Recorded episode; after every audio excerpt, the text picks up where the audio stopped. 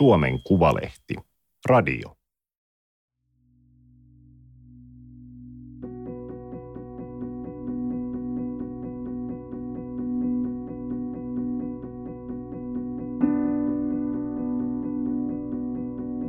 Maapallo on kokenut viisi joukkotuhoa. Viidesti elämä on ollut lähellä sammua. Professori Mikael Fortelius oli yksi tutkijoista, jotka ymmärsivät, että kuudes joukkotuho on lähellä. Miten niin ison ajatuksen voisi ymmärtää? Vaikka niin, että kiipeää korkealle kalliolle Helsingin Pasilassa –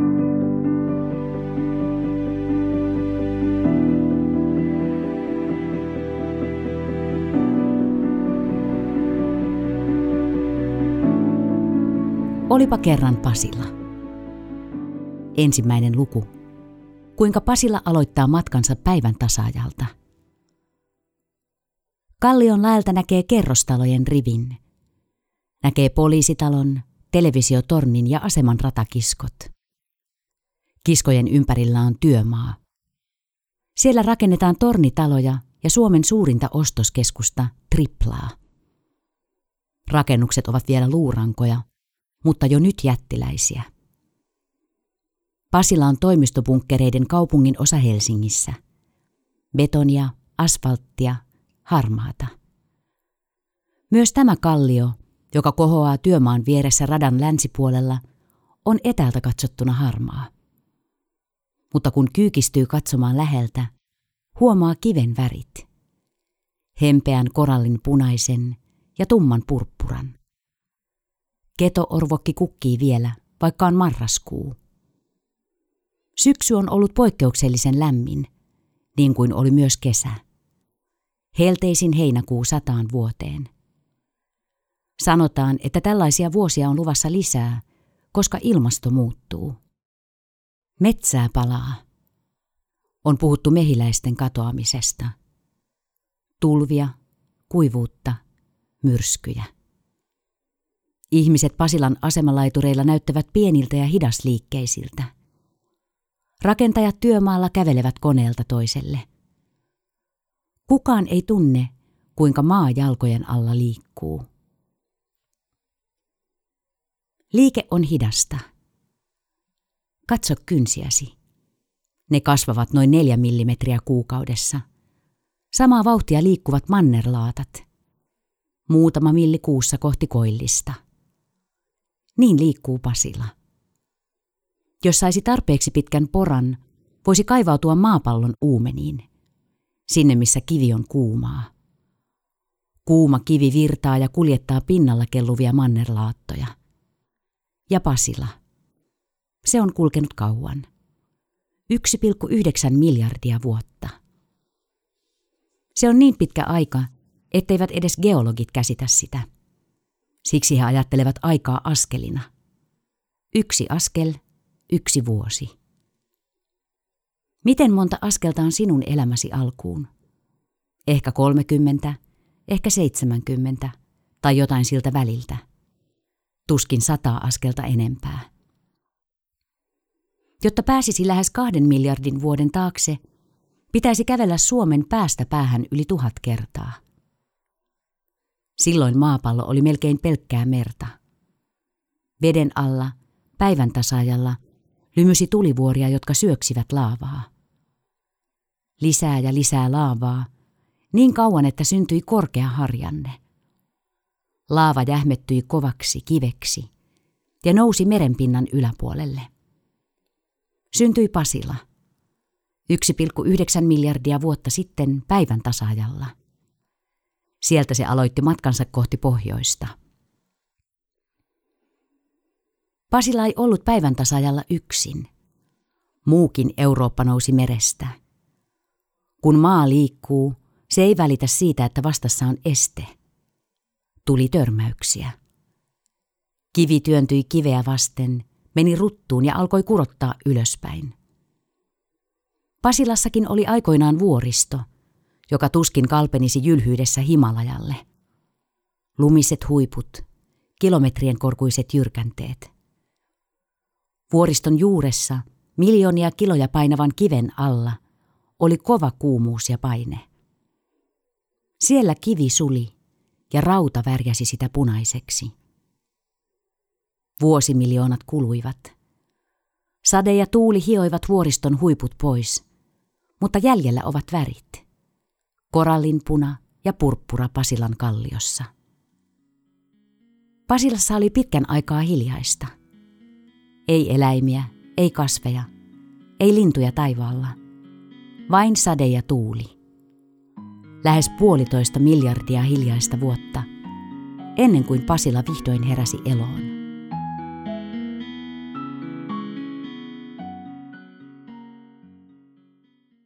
Toinen luku. Mitä professori Mikael Fortelius tietää? Työhuoneen ovelta kuuluu koputus. Professori Mikael Fortelius havahtuu pöytänsä äärestä. Hänen huoneensa on Helsingin yliopistossa Kumpulan kampuksella, kivenheiton päässä Pasilan kalliolta. Sisään astuu mies. Matti, hän esittäytyy. Anteeksi, mä häiritsen. Mulla olisi semmonen erikoinen fossiilin pää. Oho, Fortelius vastaa, mutta ei vaikuta innostuneelta. Hän on kiireinen. Ei ehtisi keskustella nyt. Mies on sinnikäs. Jos hän ihan nopeasti näyttää kuvaa, että rupeeko sykkiin vai ei. No, hyvin pian sitten, Fortelius vastaa. Hän nousee ylös. Hän on pitkä mies. Parta on leuasta harmaa, mutta tukka yhä tumma. Se on ylikasvanutta Beatles-tyyliä. Otsatukka valahtaa silmille. Nuorena tukka oli vielä pitempi. Kun luoteisturkissa tehtiin kenttätöitä 1980-luvulla, hän kampasi sen keskijakaukselle. Silloin hän oli kolmekymppinen paleontologi, vasta tohtoriksi väitellyt. Mies ojentaa kuvaa.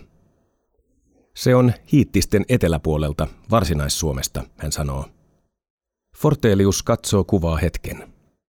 Tämä on kallioperää. Hyvin kaunis kappale, mutta ei kyllä mitään tekemistä elämän kanssa. Mies on hämmentynyt. Kato sitä seuraavaa vielä. No, kyllä mä tosta näen, mikä se on, Fortelius sanoo. Hän on nähnyt kymmeniä tuhansia fossiileja. Eikä pelkästään nähnyt, vaan tutkinut ja kaivanut. Sääriluita, niskanikamia tai pelkkiä painaumia kivissä. Kalloja, leukoja, hampaita. Erityisen paljon juuri hampaita. Hän katsoo vielä toisen kuvan. Jälkiä mistään muinoin eläneestä ei näy. Aha, mies sanoo. Niin niin. Fortelius palaa töihinsä. Yleensä hän on kärsivällisempi, jää juttelemaan, kertomaan fossiileista, tai mistä nyt ikinä kysytään. Miksi ihmisellä ei ole häntää? Missä vaiheessa evoluutiota sielu syntyi? Häneltä on aina kysytty kaikenlaista. Fortelius on evoluutiopaleontologian professori, ainoa Suomessa. Hän tietää, mitä muinainen sika, Listriodon splendens, söi kuusi miljoonaa vuotta sitten. Oliko silloin kuivaa? Miksi laji kuoli sukupuuttoon? Miksi kaikki lajit kuolevat lopulta sukupuuttoon? Miksi maailmanloppu on tullut jo viisi kertaa? Ja miksi näyttää siltä, että se tulee nytkin? Kun puhutaan maailman lopuista, on mainittava J. John Sepkoski. Mikael Fortelius kertoo hänestä aina luennoillaan. Hyvä ystäväni, hän saattaa sanoa, tai hyvä edesmennyt ystäväni. Sepkoski oli tutkija, joka löysi maailmanloput. Ja kuten tieteessä usein, se tapahtui vähän sattumalta. Sepkoski teki väitöskirjaa Harvardin yliopistossa 1970-luvulla. Hän tutki kuorellisten merieliöiden fossiileja, kaikkia siihen asti löytyneitä. Niitä oli 3300 heimoa. Hän keräsi valtavan määrän dataa eri tutkimuksista. Mikä eliö, mistä löytynyt, milloin elänyt.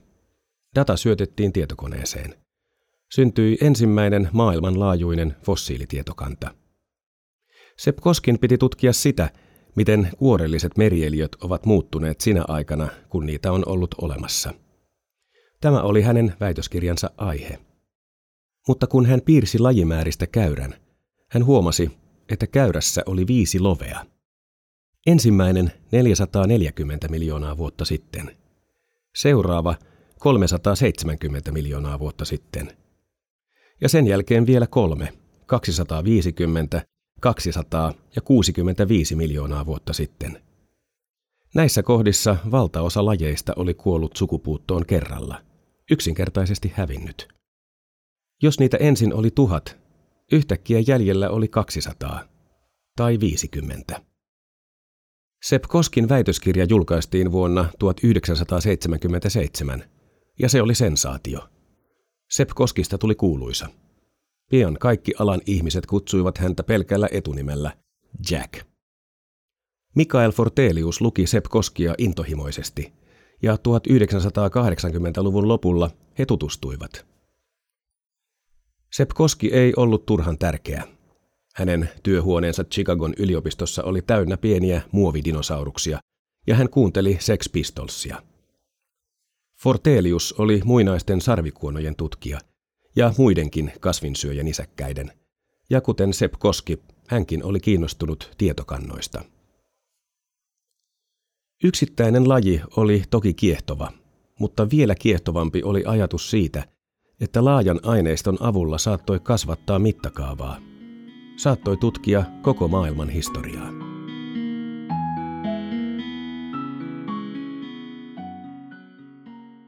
Kolmas luku.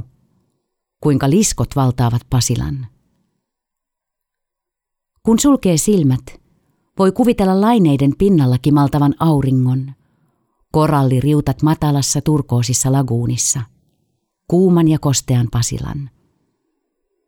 500 miljoonaa vuotta sitten Pasila oli yhä päivän tasaajalla. Silloin maailmassa oli paljon vettä, loputtomasti matalia laguuneja. Oli lämmin. Kenties Pasilan kallioita hyväilivät silloin lempeät mainingit. Tai sitten kivi pilkisti luotona pinnan yläpuolelle. Sanotaan, että elämän synty oli kuin räjähdys – niin äkkinäisesti pinnan alla alkoi kukoistaa. Maan kamaralla ei elänyt vielä mitään. Se oli yhä autio. Mutta vedessä. Siellä oli elämää. Oli otuksia, jotka muistuttivat merisiilejä ja meritähtiä. Ja oli suuri katkarapumainen anomalokaris, joka saalisti trilobiitteja. Trilobiitti oli ruma otus, jolla oli kova kuori ja pehmeä vartalo – siitä huljui ohuita ulokkeita, pieniä jalkoja. Se muistutti äyriäistä. Trilobiittejä oli tuhansia lajeja. Osa niistä kasvoi muutaman millin mittaan, osa yli puolimetrisiksi.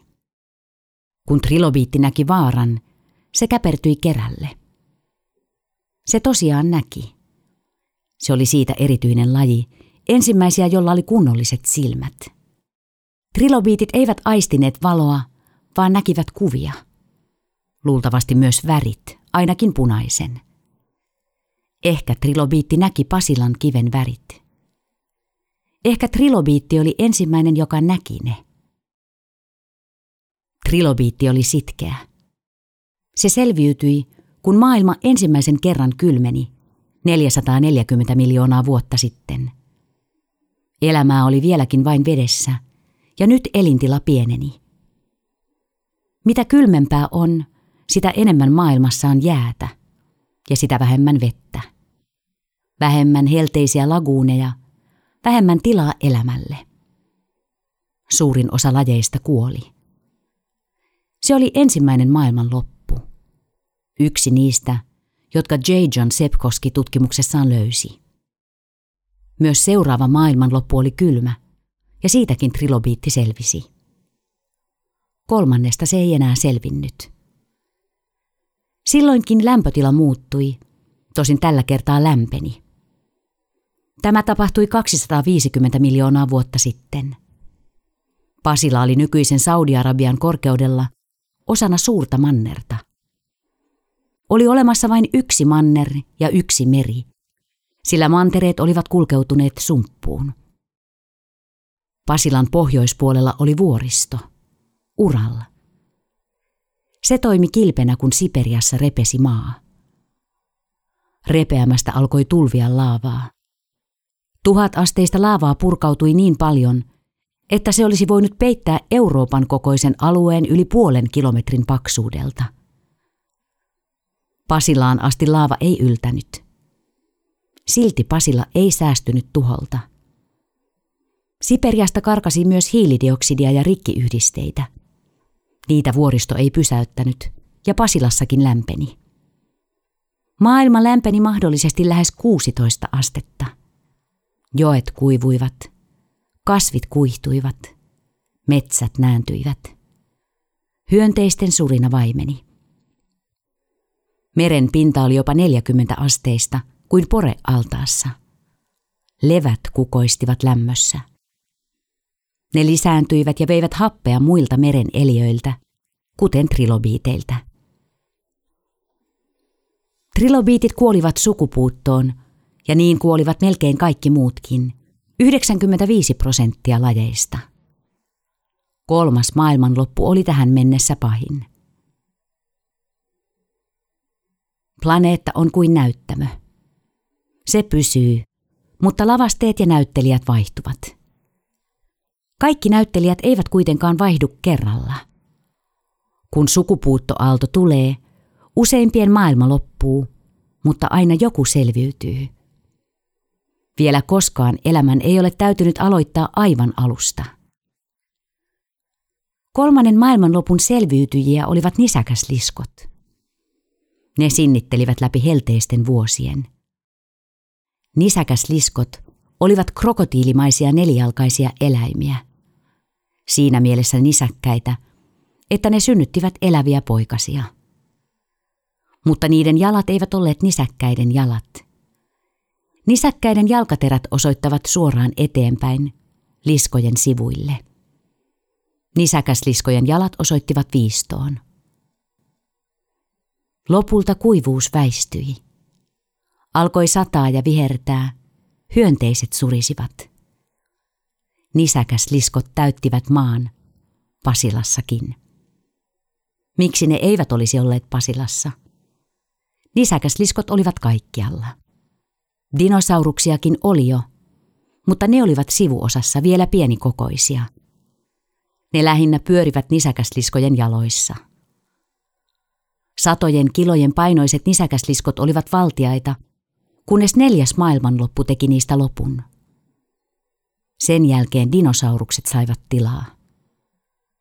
Kaikki tietävät, kuinka niille kävi. 65 miljoonaa vuotta sitten maahan iskeytyi valtava asteroidi ja seurasi viides maailmanloppu. Siitä alkoi nisäkkäiden valtakausi. Se aika, jota me nyt elämme.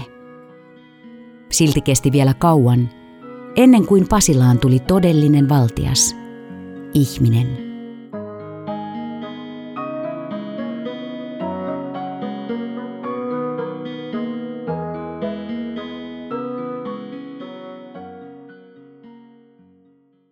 Neljäs luku.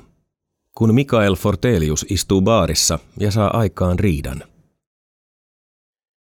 Mikael Fortelius oli kenttätöissä Turkissa. Oli kesä 1990. Työrupeama oli juuri päättynyt ja Ankarassa mentiin baariin. Fortelius ja John Kappelman, professori Teksasista. Baarissa heille tuli kinaa. Minkä kokoisia olivat norsulinnut – Lentokyvyttömät linnut olivat eläneet Madagaskarilla vielä 1600-luvulla, mutta kuinka isoja ne olivat olleet? Juotiin olutta ja väiteltiin. 500 kiloa vai enemmän? Ilta kului, eteenpäin ei päästy. Yhtäkkiä toinen sanoi, se on ihan niin kuin Indricoterium.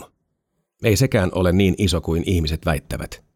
Ei olekaan, innostui toinen Eihän se ole paljon mammuttia isompi. Indrikoterium oli sarvikuonon sukuinen jättiläinen, joka oli vaeltanut Kasakstanin aavoilla 20 miljoonaa vuotta sitten. Suurin nisäkäs, joka koskaan on elänyt. Niin olivat julistaneet arvostetut herrat, paleontologi Walter Granger ja eläintieteilijä William K. Gregory. Ankaran illassa syntyi päätös. Fortelius ja Kappelman selvittäisivät Inrikoteriumin todellisen koon. Forteliukselle se oli erityinen eläin, sarveton sarvikuono. Hän oli katsonut sen kuvaa suuresta tietokirjasta kolmevuotiaana, ja isä oli lukenut. Pieninä laumoina se vaelsi, söi lehtiä, joita ylettyi vaivattomasti kurottamaan puiden latvoista asti. Ikivanhaa sarvikuonotyyppiä. Äkkiä kuoli sukupuuttoon vanhemman tertiäärikauden lopulla. Ja kohta hän oli ollut pihalla ja toistanut talonmies Viinikarille kaiken. Auttanut lapiohommissa ja luennoinut. He asuivat silloin Pohjoishaagassa Helsingissä. Isä oli kiinnostunut fossiileista ja niin oli isoisäkin. Fortelius ei tiennyt miksi. He olivat molemmat lääkäreitä. Mutta sen vuoksi hyllyssä oli näitä kirjoja. Josef Augusta, muinaisajan eläimiä. Sen sivuilta löytyivät hienot hirmuliskotkin. Tyrannosaurus, Gorgosaurus, Ceratosaurus. Kesällä 1992 Fortelius ja Kappelman julkaisivat tutkimuksensa. Suurin maanisäkäs, jota koskaan on kuviteltu. Inrikoterium ei ollut suurin. He olivat mitanneet eläimen luut. Niitä oli Lontoossa ja New Yorkissa. Ne oli toki mitattu aiemminkin, mutta mittauksiin ei ollut luotettu. Luiden perusteella Inrikoterium oli pitkäkaulainen, vähän kirahvin näköinen. Sirompi kuin Walter Granger ja William K. Gregory olivat ajatelleet. He olivat piirtäneet siitä sarvikuonon, koska se oli sukulainen. Toki Inrikoterium oli suuri, kymmenen kertaa niin painava kuin kirahvi. Mutta se ei painanut 35 000 kiloa, vaan 11 000 kiloa. Samankokoisia olivat suurimmat mammutit. Forteliuksen mielestä Granger ja Gregory olivat tehneet mokan. Vanha tarina elää silti. Brittiläinen tuotantoyhtiö otti taannoin yhteyttä Forteliukseen ja halusi haastatella häntä. Yhtiö teki ohjelmaa Indrikoteriumista, maailman suurimmasta nisäkkäästä. Sopii kyllä, sanoi Fortelius, mutta se ei ole suurin. Mutta sponsorimme tahtoo, että se on, yhtiöstä vastattiin. Eikä haastattelupyyntöön enää palattu. Kun Fortelius lähettää sähköpostin, allekirjoituksen perässä on aina lyhyt latinankielinen lausahdus. Per longem dentes. Sama lukee nimikyltissä hänen työhuoneensa ovipielessä. Suomennettuna pitkin hampain.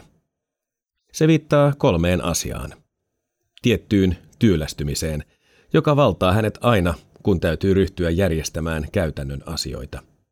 Ikääntymiseen, sillä kun eläin tai ihminenkin vanhenee, ikenet vetäytyvät ja hampaat näyttävät pitemmiltä.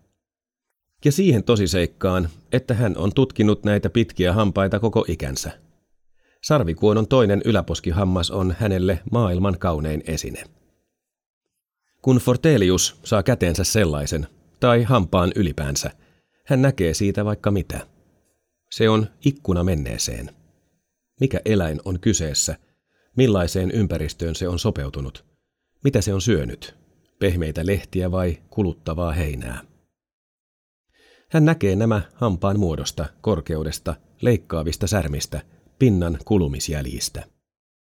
Ja kun vaihtaa näkökulmaa, kun ei katsokaan lajia, vaan katsoo aluetta ja kaikkia sieltä löytyneitä hampaita, voi tehdä ilmastokarttoja menneisyydestä. Millaista kasvillisuutta oli Afrikassa 10 miljoonaa vuotta sitten? Kuinka kylmä oli Euroopassa?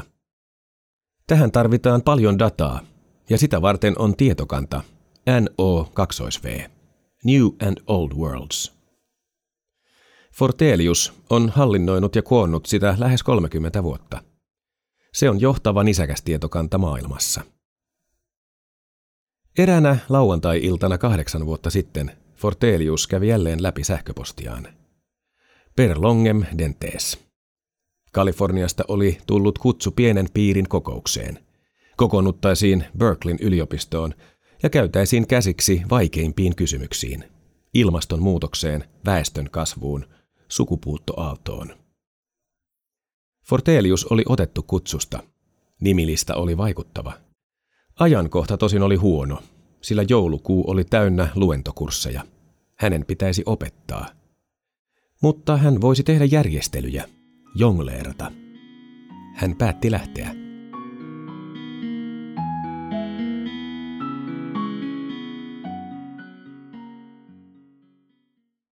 Viides luku. Kuinka Pasilasta tulee harmaa? Kun ensimmäinen ihminen löysi Pasilaan, jäljellä oli enää yksi ihmislaji.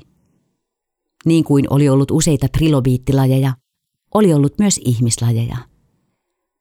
Metrin mittainen Homo floresiensis, roteva Homo neandertalensis, hentorakenteinen Homo habilis.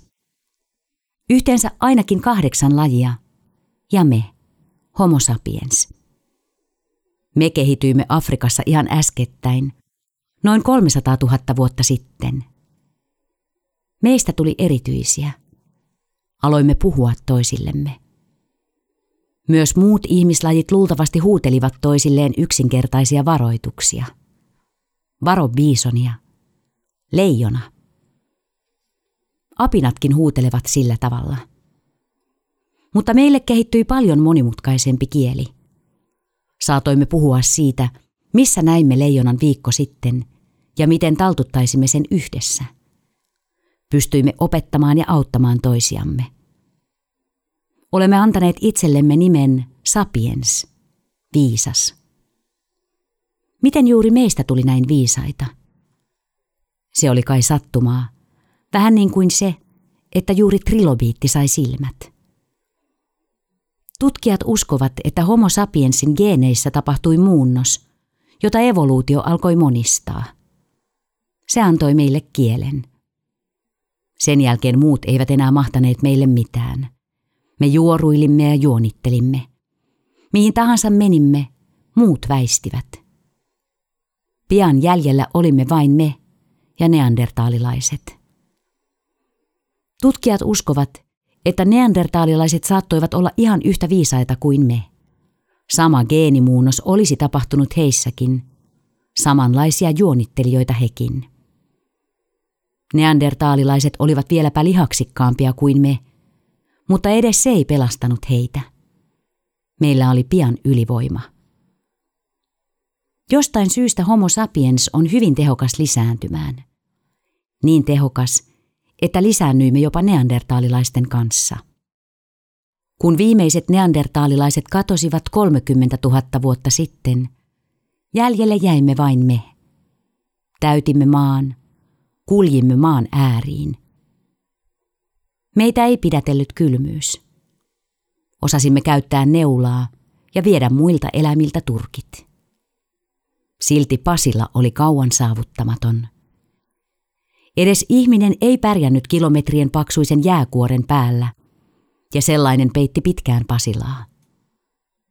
Pasila oli saapunut tänne pohjoiseen. Täällä oli alkanut jääkausi. Jääkauden Pasilassa ei ollut tavattoman kylmä. Kesäisin lämpötila oli selvästi plussalla. 15-17 asteen kesäpäiviä. Oli keskimäärin kahdeksan astetta kylmempää kuin nyt. Talvisin lunta satoi aina vähän enemmän kuin mitä kesä ehti sulattaa. Lumipeite kasvoi joka vuosi aavistuksen suuremmaksi. Isossa kinoksessa lumi ei pysy pehmeänä, vaan tiivistyy jääksi. Jää painoi Pasilan kuopalle. Ja kun se reilut kymmenen tuhatta vuotta sitten suli, kuoppa täyttyi vedellä. Seurasi veden paisumus, eikä ihminen vieläkään päässyt Pasilaan mutta maa on kuin stressipallo. Kun se vapautuu jään painon alta, se alkaa hiljalleen kohota entiselleen, nousta merenpinnan yläpuolelle. 6000 vuotta sitten iso osa Vantaata oli jo kuivilla. Sinne olivat levinneet kasvit, sitten eläimet, niiden perässä ihmiset. Ei tiedetä millaista kieltä tulijat puhuivat, mutta he puhuivat – he iskivät kivet teräviksi, virittivät ne nuolien päihin ja suuntasivat nuolet kohti hirviä ja majavia. Täällä päin nuolen kärjet oli erityisen taidokkaasti tehty. Ne oli hakattu kauniin symmetrisiksi. Vantaalaiset osasivat tehdä myös veneen. Kun puukehikon varaan asetteli eläimen nahkaa, rakennelma piti vettä.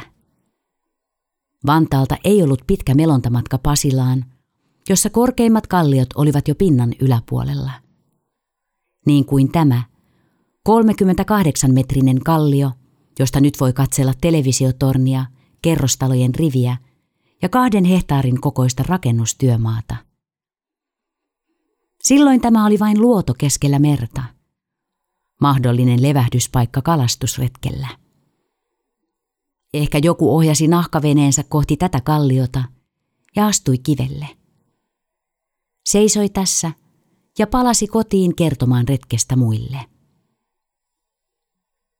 Sanotaan, että maanviljely teki meistä kyltymättömiä. Sitä ennen metsä oli asettanut rajat. Ihmislauma ei ollut voinut kasvaa loputtomasti, vain sen verran, että metsästä löytyi kaikille ruokaa. Sitten alkoi viljely, täällä pohjoisessa noin kolme ja puoli tuhatta vuotta sitten. Muokkasimme ympäristöämme tuottamaan niin paljon ruokaa, että väestö saattoi kasvaa. Aina voitiin hakata vielä yksi metsä pelloksi. Pasilaakin peittivät lopulta viljelmät. Amalia ja Karl Pasila viljelivät perunaa. Iittiläinen pariskunta tuli vuokralle Fredriksbergin tilalle 1880-luvulla. Oli 24 hehtaaria peltoa ja talo siinä, missä nykyisin on Hartwall-arena. Karl ja Amalia olivat pidetty pariskunta – ja pian paikalliset lakkasivat kutsumasta aluetta Fredriksbergiksi. Siitä tuli Pasila. Siihen aikaan pasilalaisia oli sata. 1930-luvulla jo yli 2000. Syksyllä 1933 raskaat kivijyrät pakottivat Pasilan pölyiset raitit tasaisiksi. Päälle levitettiin kuumaa asfalttia. Enää Pasilla ei ollut ihan maaseutua. Junaradan länsipuolelle muodostui liikekeskittymä, jossa oli yhdeksän myymälää.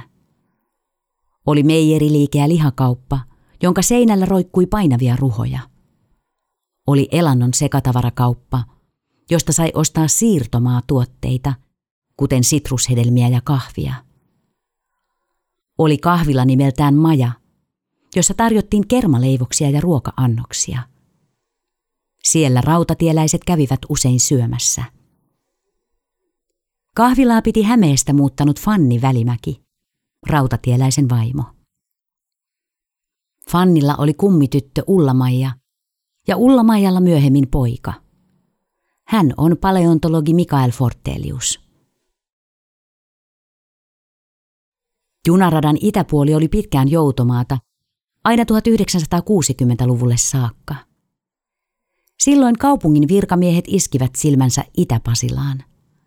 Tarvittiin sijoituspaikka uusille virastoille ja työpaikoille. Helsingin keskustaa piti laajentaa ja Itä-Pasilasta tulisi sen paisunta säiliö. Haluttiin rakentaa tehokkaasti niin, että Itä-Pasilaan syntyisi avaruusajan keskusta rakenne, vilkkaan suurkaupunkimainen miljöö. Näin on yksi Pasilan suunnittelijoista – Reijo Jallinoja myöhemmin muistellut. Alueen kehittäminen oli valtavan innostavaa. Ihminen oli juuri käynyt kuussa. Kaikki oli mahdollista. Pohdittiin, pitäisikö jalkakäytäville asentaa liukuhihnat. Pohdittiin, että Pasilasta tulisi kyberneettinen kone, joka muuntuisi jatkuvasti ennakoimattomienkin tarpeiden mukaiseen optimimuotoon. Kaupunki jatkoi kasvuaan.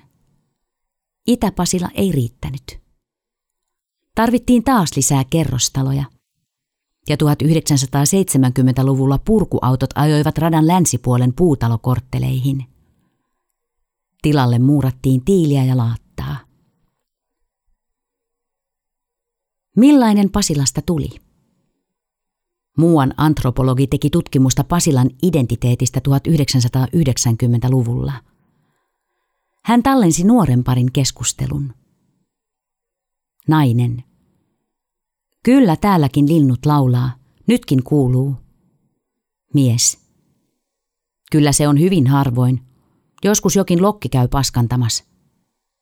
Nainen.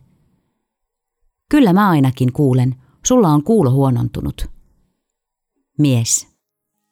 Kuuluu tosta naapurista, kun siellä mellakoidaan. Joku ku oksentaa parvekkeelta, niin se on se viikon luontoääni.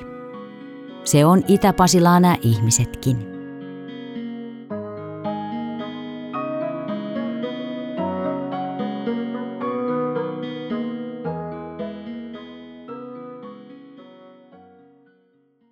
Kuudes luku.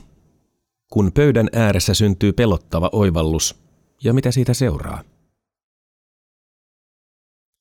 Kokous Berkeleyn yliopistossa pidettiin joulun alla 2010. Se kesti kaksi päivää, ja kun se päättyi, kaikki olivat vähän säikähtäneitä. Mikael Fortelius on miettinyt sitä jälkeenpäin. Kyllä he olivat. Paikalla oli 22 tutkijaa. Oli Jeremy Jackson – amerikkalainen paleontologi, joka tutki valtamerten tilaa, ongelmia ja tuhoja, joita ihminen on aiheuttanut. Oli Anthony Barnoski, Berkeleyn yliopiston professori ja kokouksen isäntä. Hänen vaimonsa Elizabeth Hadley, paleontologi ja professori Stanfordista. Oli Gerard Vermeij, hollantilainen morfologi, joka tutki nilviäisten kuoria, tunnustelemalla, sillä hän on ollut sokea neljävuotiaasta oli Mikael Fortelius. He istuivat luokkahuonetta muistuttavassa kokoustilassa, keskustelivat ja pitivät 20 minuutin esitelmiä, kukin omalta erikoisalaltaan. Tämä miellytti Forteliusta. Hän ei ollut enää vuosiin innostunut tieteellisistä konferensseista, massaluennoista ja isoista saleista. Niistä ei saanut mitään irti. Mutta täällä istuttiin saman pöydän ääressä ja puhuttiin. Ekologit, paleontologit, biologit, systeemitutkijat. Heidän ei ollut tarkoitus käsitellä menneitä maailmanloppuja. Niihin keskustelu kuitenkin siirtyi. Alkuperäinen tehtävänanto oli toisenlainen. Piti koota tietoa siitä, mitkä lainalaisuudet säätelevät elollista luontoa. Toisin sanoen piti koota biodiversiteetin luonnon monimuotoisuuden teoriaa, ja sen jälkeen pohtia, miten ympäristöuhat vaikuttavat näihin lainalaisuuksiin. Miten voitaisiin varautua? Voitaisiinko vaikuttaa? Tarkoitus oli siis puhua nykyajasta, mutta katse kääntyi menneeseen, viiteen suureen joukkotuhoon. Ja siellä, kalseassa kokoushuoneessa, kun kaikki tieto punoutui yhteen, syntyi yllättäen oivallus siitä, miten ne olivat tapahtuneet – ne olivatkin tapahtuneet aina samalla tavalla. Syyt olivat olleet erilaisia, mutta mekanismi sama. Oli tapahtunut jotain, mikä oli saanut koko biosfäärin keikahtamaan toiseen tilaan. Ilmasto oli lämmennyt tai kylmentynyt, tai maahan oli iskeytynyt asteroidi, ja se oli saanut muutoksen aikaan. Se oli ollut pakote. Niin nopea ja vahva, että koko systeemi oli heilahtanut toisenlaiseksi – Hyväksi vai huonoksi, sitä ei voinut sanoa. Mutta lajit, jotka olivat sopeutuneet entisiin oloihin, eivät pärjänneet uusissa ja kuolivat äkisti sukupuuttoon. Muutos oli ollut se, joka tappoi. Tämä ei ollut luja tieteellinen tulos, mutta se oli vahva oletus, joukkotuhojen teoria. Se taas oli suuri saavutus paleontologialle. Fortelius oli hyvin vaikuttunut, ja niin olivat muutkin. Mutta jos maailma siis toimi näin, mitä nyt oli tapahtumassa? Planeettaa hallitsee järisyttävän vahva pakote. Ihminen. Se käyttää luonnonvarat, polttaa hiilen ja öljyn, lämmittää ilmaston, sulattaa jäätiköt, kuluttaa, saastuttaa ja lisääntyy. Se on muuttanut maapalloa rajusti ja nopeasti. Kokouspöydän systeemiteoreetikot puhuivat niin kutsutusta 50 prosentin kriittisestä rajasta. Kun se ylittyy, keikahdus on mahdollinen, jopa todennäköinen. Sillä tavalla systeemit käyttäytyvät. Alettiin laskea esimerkkejä. Maapallon pinta-ala. Kuinka isossa osassa näkyy ihmisen jälki? Kaupunkeina, teinä, parkkipaikkoina, peltoina, plantaaseina. Kuinka paljon ihminen käyttää energiaa? Se syö koko ajan säästöjäänkin, fossiilisia polttoaineita. Koska tultaisiin kriittiseen pisteeseen, 50 prosenttiin. Arvio oli kylmäävä. Noin vuonna 2040. Pelottaa aivan helvetisti, sanoi ekologi James H. Brown myöhemmin toimittajalle. Lausunto julkaistiin The New York Timesissa. Vuonna 2040 maailma voisi keikahtaa täysin toisenlaiseksi, nopeasti ja peruuttamattomasti. Kukaan ei osannut sanoa millaiseksi. Milloin merkit näkyisivät? Tätä oli aikanaan kysytty J. John Sepp Koskilta. Kuinka nopea oli kolmas maailmanloppu, tuhoista pahin? Ei tiedetä, Sepp Koski oli vastannut. Voi olla, että se kesti miljoona vuotta. Voi olla, että yhden huonon viikonlopun. Myöhemmin on selvinnyt, että viikonloppu oli osuvampi arvio. Geologien kelloissa se tarkoitti ohikiitävää hetkeä, ehkä vain muutamaa vuosisataa. Entä nyt? Olivatko merkit jo näkyvissä? Sään ääriilmiöt, tulokaslajit, sukupuutot. Ennen ihmisen aikaa viisi lajia vuodessa kuoli sukupuuttoon. Nyt yli 500 lajia, lievimmän arvion mukaan. Elämä tuskin kokonaan loppuisi, vaikka kävisi kuinka. Aina joku selviää. Tällä kertaa ehkä pulut ja lokit, jotkut varikset. Puhutaan, että ne olisivat katastrofilajeja, niitä, jotka voisivat jäädä henkiin. Ehkä ihmislajikin säilyisi, mutta nämä kauniit ja mukavat yhteiskunnat häviäisivät. Asuttavia alueita jäisi vähän. Elämisestä tulisi viheliäistä. Näitä Fortelius pohti, hämmentyneenä hänkin. Jos todella oli niin, että systeemiteoria pätee maailman tilaan, ilmastoraportit ovat aivan riittämättömiä. Ilmastonmuutos ei ole ainoa huoli. Se on ihminen niin monella muullakin tavalla. Fortelius lensi kotiin ja maksoi velkansa Anthony Barnoskille. Hän oli mennessä myöhästynyt jatkolennolta Lontoossa ja hukannut hässäkässä lompakkonsa. Barnoski, kokouksen isäntä ja vanha kaveri, oli lainannut hänelle käteistä – Fortelius lähetti perään kiitoksen lainasta ja kokouksesta. Olen tosi iloinen, että tulin, hän kirjoitti. Ja sen myös, että kokous oli muuttanut hänen käsityksiään. Olen nyt surullisempi, mutta viisaampi. Tutkijat jatkoivat yhteistyötä ja kirjoittivat kokouksen Annista artikkelin. Maapallon biosfääri lähestyy keikahduspistettä. Se julkaistiin näyttävästi Nature-lehdessä kesäkuussa 2012. Osoitamme, että tällaisia kriittisiä tilanmuutoksia on tapahtunut biosfäärissä aikaisemmin, he kirjoittivat, ja että ihminen on aiheuttamassa vastaavan muutoksen nyt. Pian Anthony Barnoski sai yllättävän yhteydenoton. Kalifornian kuvernööri Jerry Brown soitti. Jos te tiedätte kaiken tämän, Miksi ette ole katoilla huutamassa sitä, hän kysyi. Miksi puhutte vain toisillenne? Brown oli lukenut tutkijoiden artikkelin. Fortelius kuuli soitosta viipymättä. Barnoski lähetti pitkän sähköpostin koko tutkijaryhmälle. Kuvernööri Brown oli huolissaan ilmastonmuutoksesta. Hän oli 74-vuotias demokraatti, todellinen konkari, joka oli ollut Kalifornian kuvernööri jo 1970-luvulla. Silloin hän oli saanut lempinimen Governor Moonbeam, kuvernööri Kuunsäde. Hän oli ehdottanut, puolivakavissaan kai, että Kalifornia laukaisisi avaruuteen oman satelliittinsa. Brown oli ollut nuori ja näkyvä, uudenlainen, vapaamielinen kuin Kalifornia itse – hän oli puhunut seksuaalivähemmistöjen oikeuksista ja ympäristökysymyksistä ennen kuin muut poliitikot. Nyt hänet oli valittu kuvernööriksi uudelleen. Brown ehdotti, että tutkijat laatisivat hänelle selvityksen, tiiviin ja selkeän, sellaisen, johon hän poliitikkona voisi nojata. Tilanne, syyt, seuraukset, keinot. Tekstimitta rajoitettu, tieteellinen jargon kielletty. Barnoski oli hämmästynyt ja otettukin.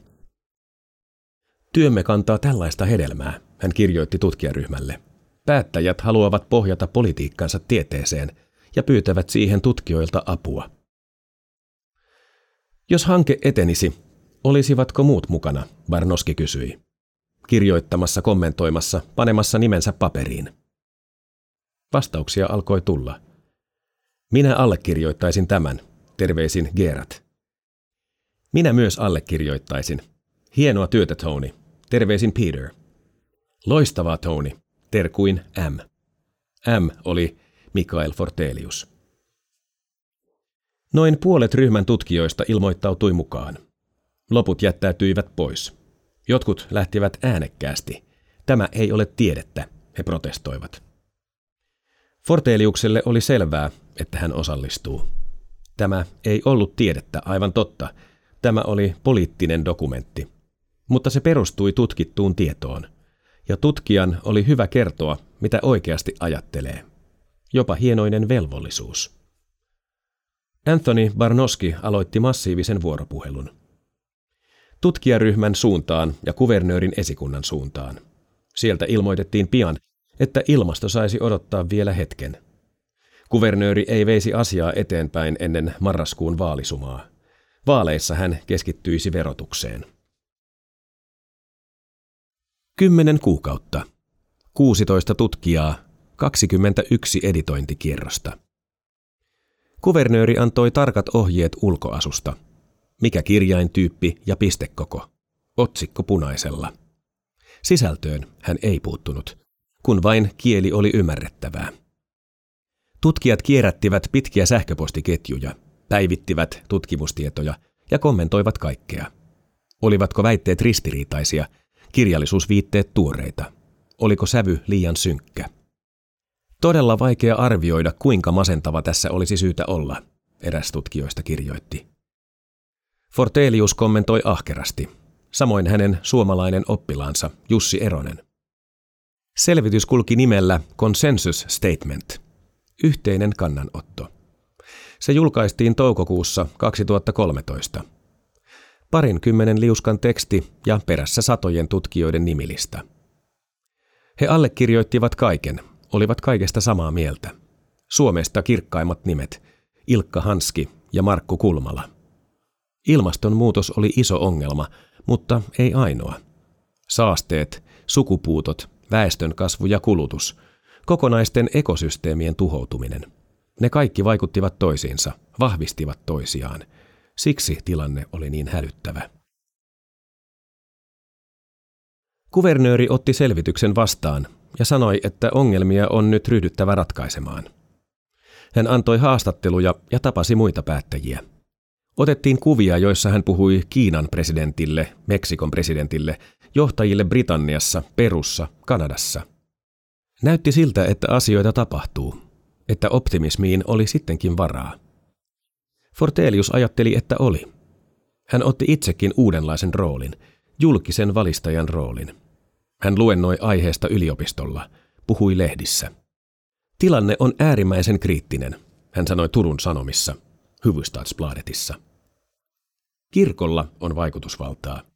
Fortelius tapasi ortodoksisen kirkon päämiehen, Konstantinopolin patriarkan Bartolomeoksen, ja ojensi selvityksen hänelle. Mukana oli henkilökohtainen tervehdys Jerry Brownilta. Jos välttämättömiin toimiin ryhdyttäisiin heti, pahin voitaisiin ehkä vielä välttää.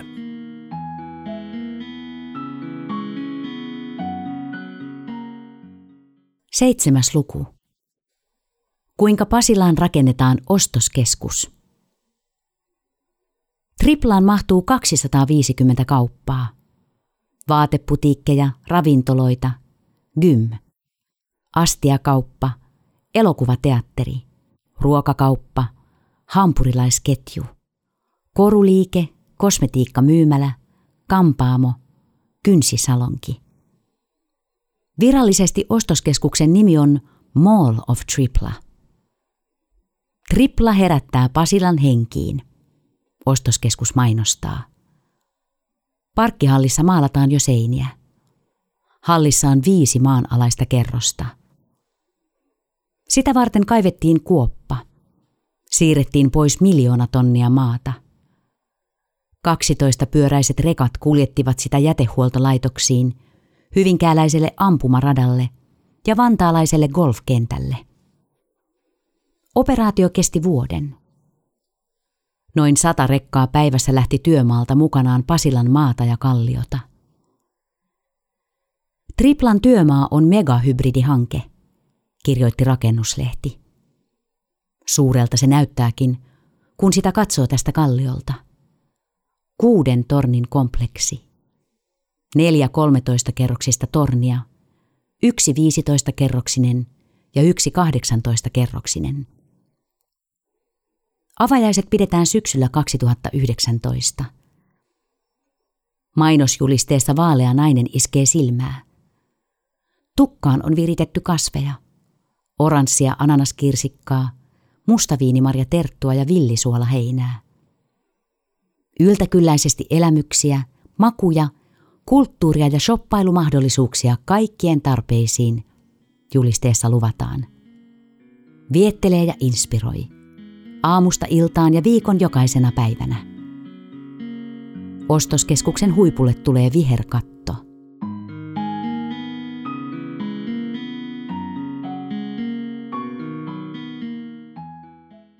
Kahdeksas luku. Mitä kreikkalaisilta voi oppia? Mikael Fortelius ei ole enää optimisti. Ei voi olla. Kalifornian kokouksesta on kahdeksan vuotta. Hiilidioksidipäästöt eivät vähene. Ne kasvoivat viime vuonna 2,7 prosenttia. Kulutus ylitti maapallon kantokyvyn 1,7 kertaisesti. Väestö kasvoi lähes 7,7 miljardiin. Fortelius puhui vastikään Euroopan kristilliselle ympäristöverkostolle. Se kokoontui Puolassa Katowicen kaupungissa.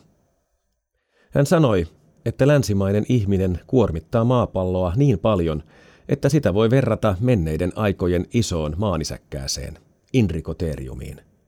Siihen sarvettomaan sarvikuonoon, joka painoi 11 000 kiloa. Planeetta, jolla elää miljardeja indrikoteriumeja. Pelkkä ajatus on absurdi. Vähän myöhemmin Katowicessa pidettiin kansainvälinen ilmastokokous.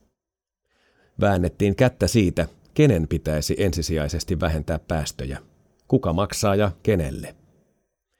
Eihän tässä hyvin käy, mutta kenties muu ei ollut mahdollista. Niin Fortelius on taipuvainen ajattelemaan. Kenties ihminen on vain laji siinä missä muutkin. Se pyrkii leviämään, kuten kaikki lajit, ja koska sillä ei ole kilpailijoita, se onnistuu. Se on menestyksekäs, koska se pystyy käyttämään luonnonvaroja hyväkseen, ja tuhoisa, koska se on kyltymätön. Optimismiin ei näytä olevan syytä, mutta toivoon voi silti olla. Fortelius on alkanut tehdä eroa näiden kahden välillä. Optimismin täytyy perustua johonkin rationaaliseen, kuten tieteeseen, mutta toivon ei tarvitse. Se vain on. Hän on miettinyt antiikin Kreikan myyttiä, tarua Pandoran ruukusta – Pandora avaa kielletyn ruukun, ja sieltä syöksyvät ihmisten kiusaksi kaikki vitsaukset, pahuus, taudit, kärsimys ja kivut. Pandora kauhistuu ja sulkee kannen, mutta ruukusta kuuluu valitusta. Ja kun hän avaa kannen uudestaan, ulos pääsee toivo. Se oli vielä jäljellä, ja se elää kaikesta huolimatta. Kolmen vuoden kuluttua Fortelius jää eläkkeelle. On jäätävä, sillä hän täyttää 68 vuotta. Hän on katsonut kirjastonhoitajan kanssa kirjojaan. Niitä on laitoksen kellarivarastossa yli sata hyllymetriä. Mihin kirjat voisi sijoittaa? Päiväkirjat menevät ruotsinkieliselle tiedeseuralle, Svenska litteratursällskapetille. Se on sovittu. Samassa arkistossa ovat Björn Kurtenin päiväkirjat – edeltäjän ja opettajan. Miten käy tutkimuksen ja Forteliuksen tietokannan New and Old Worlds? Siitäkin Fortelius ehti olla huolissaan, mutta sitten tuli tieto lahjoituksesta. Yliopisto sai yllättäen reilut kaksi miljoonaa euroa, ja sen turvin voidaan palkata professori. Voidaan perustaa pieni tutkimusryhmäkin. Fortelius on helpottunut. Työ voi jatkua. Jos jostain kumman syystä käy niin, että maailma ei tuhoudukaan.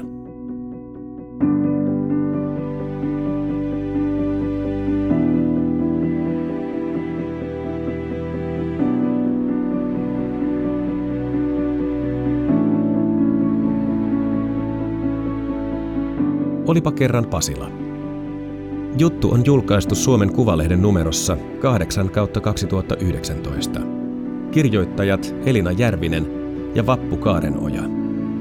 Podcastin lukijat Vuokko Hovatta ja Paavo Kerosuo. Juttua varten on haastateltu Helsingin yliopistosta apulaisprofessori Jussi Erosta, akatemiatutkija Jussi Heinosta, tutkimusjohtaja Anna-Kaisa Korjaa, tutkijatohtori Juha Saarista – professori Heikki Seppää sekä tutkija Miikka Tallavaaraa. Lisäksi on haastateltu erikoistutkija Antti Ojalaa Geologian tutkimuskeskuksesta, professori Marko Maunulaa Claytonin valtion yliopistosta sekä tiedetoimittaja Maija Karalaa. Lähteenä on käytetty myös seuraavia kirjoja. Peter Brannan, The Ends of the World. Yuval Noah Harari, Sapiens. Esko Heilman, Helsingin vanha Pasila sekä Michael Schulman ja Mikael Sundman, Pasila, Helsingin uusi keskus. Jutussa lainattu Pasila-keskustelu on Annika Björnsdotter Tepon tutkimuksesta.